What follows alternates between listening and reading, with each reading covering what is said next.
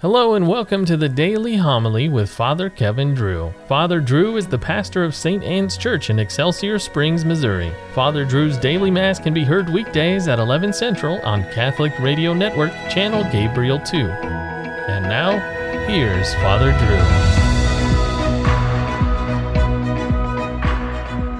Drew. A reading from the letter to the Hebrews. In the days when Christ was in the flesh, he offered prayers and supplications with loud cries and tears to the one who was able to save him from death. And he was heard because of his reverence. Son though he was, he learned obedience from what he suffered. And when he was made perfect, he became the source of eternal salvation for all who obey him. The word of the Lord. At the cross, her station keeping, stood the mournful mother, weeping close to Jesus to the last. Through her heart, his sorrow sharing, all his bitter anguish bearing, now at length the sword had passed. Oh, how sad and sore distressed was that mother, highly blessed, of the sole begotten one. Christ above in torment hangs, she beneath beholds the pangs of her dying glorious Son. Is there one who would not weep, whelmed in misery so deep, Christ dear mother to behold? Can the human heart refrain from partaking in her pain, in that mother's pain untold? Bruised, derided, cursed, defiled, she beheld her tender child, all with bloody scourges rent. For the sins of his own nation saw him hang in desolation, till his spirit forth he sent.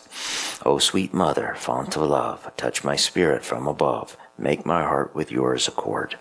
Make me feel as you have felt. Make my soul to glow and melt with the love of Christ my Lord. Holy Mother, pierce me through, in my heart each wound renew of my Savior crucified. Let me share with you his pain, who for all our sins was slain, who for me in torments died. Let me mingle tears with you, mourning him who mourned for me all the days that I may live. By the cross with you to stay, there with you to weep and pray, is all I ask of you to give. Virgin of all virgins blessed, listen to my fond request. Let me share your grief divine. Let me to my latest breath in my body bear the death of that dying Son of yours. Wounded with his every wound, steep my soul till it has swooned in his very blood away. Be to me, O Virgin nigh, lest in flames I burn and die in his awful judgment day. Christ, when you shall call me hence, be your mother my defense, be your cross my victory. While my body here decays, may my soul your goodness praise, safe in heaven eternally. Amen. Alleluia. The Lord be with you. A reading from the Holy Gospel according to Luke. Jesus' father and mother were amazed at what was said about him. And Simeon blessed them and said to Mary his mother, Behold, this child is destined for the fall and rise of many in Israel, and to be a sign that will be contradicted. And you yourself a sword will pierce, so that the thoughts of many hearts may be revealed. The Gospel of the Lord. A week ago, September 8th, we celebrated Our Lady's birthday. On the octave of her birthday, today, we celebrate Our Lady of Sorrows. And within this octave is yesterday's feast, the exaltation of the Holy Cross. For Christ was born for one ultimate reason to die on a cross. And his mother was born to watch it.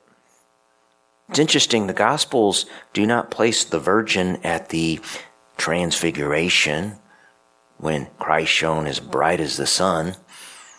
Neither do they place her at Christ's triumphant entry into Jerusalem on Palm Sunday.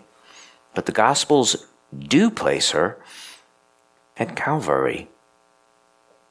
Someone wrote, She understood what the will of God was and was faithful, cooperating with her son as co redemptrix. She had prepared the victim for sacrifice, and now she offered him on the altar of Calvary.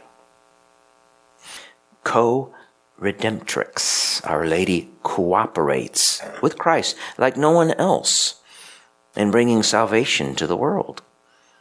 This feast was officially placed in the Roman Missal in 1482 under the title Our Lady of Compassion.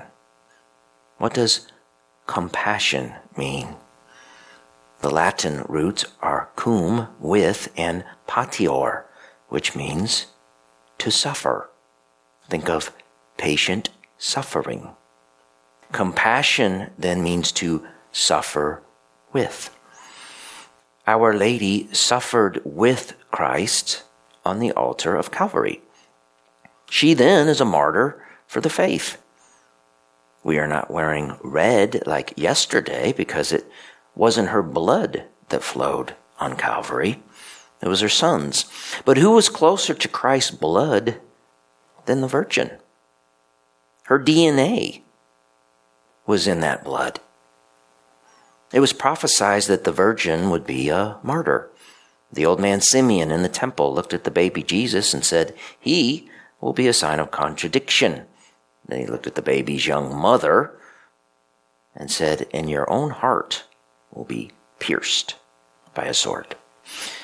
St. Bernard wrote, Truly, O blessed mother, a sword has pierced your heart. For only by passing through your heart could the sword enter the flesh of your son. Indeed, after your Jesus, who belongs to everyone but is especially yours, gave up his life, the cruel spear, which was not withheld from his lifeless body, tore open his side. Clearly, it did not touch his soul and could not harm him, but it did pierce your heart. For surely his soul was no longer there, but yours could not be torn away. Thus, the violence of sorrow has cut through your heart, and we rightly call you more than a martyr, since the effect of compassion in you has gone beyond the endurance of physical suffering beyond the endurance of physical suffering. The Gospels record that Our Lady stood on Calvary. They do not say she cried, but only that she stood. Her knees did not buckle. That is why you have to go to Our Lady. She stood as a lady of sorrow on Calvary, and she will stand for you through your times of suffering and sorrow. No other mother suffered like Our Lady. So go to her. She will have compassion on you. Go to her at Holy Mass, where she helps prepare the victim for sacrifice. At Mass, his blood mystically flows down on us and cleanses our souls. And who is closer to Christ's blood than the Virgin? No one. Her DNA is in that blood.